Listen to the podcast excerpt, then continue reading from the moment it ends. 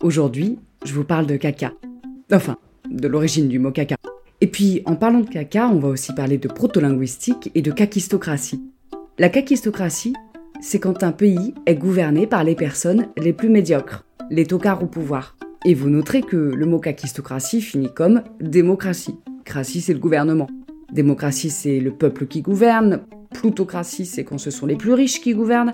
Bah, c'est quand ce sont les nazes qui gouvernent. Et kakistocratie, vous l'entendez? Ça commence comme le mot caca, avec ce bruit-là. Cac. Cac, c'est une racine indo-européenne, une racine proto-linguistique. La proto-linguistique, c'est l'étude des langues avant qu'elles ne soient des langues.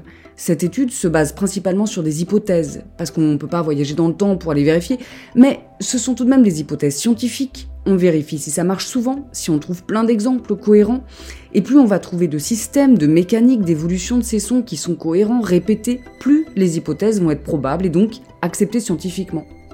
Les sciences humaines, comme la linguistique, fonctionnent comme ça parce qu'on ne peut pas procéder comme en maths ou en physique ou en biologie avec une expérience que hop hop hop on va répéter 25 fois pour vérifier si elle est toujours vraie. En sciences humaines, on propose une hypothèse et puis après on la trifouille, on vérifie si elle fonctionne dans un système, si c'est une coïncidence ou non, et si elle fonctionne vraiment souvent ou qu'on peut expliquer les exceptions. Et là, cette hypothèse va donc être acceptée, considérée comme viable. Dans le cas de la racine kak, on la trouve en grec ancien, kakos, ça veut dire mauvais. On la rencontre également dans kake en allemand, kaken en néerlandais, kakat en tchèque. Et donc, on estime que cette racine kak indo-européenne, commune à plein de langues, signifiait, avant que toutes ces langues n'existent, mauvais, sale, caca, comme disent les enfants quand ils veulent désigner quelque chose de sale et de mauvais. On a d'autres racines indo-européennes intéressantes comme gle, on trouve cette racine dans glauque en français. On la retrouve en anglais aussi dans glimmer, glitter, tous ces mots qui désignent la lumière scintillante, changeante, mouvante, qui brille, qui étincelle. On la trouve dans glaukos en grec ancien, qui désigne à la fois une luminosité changeante et une couleur entre le vert et le bleu.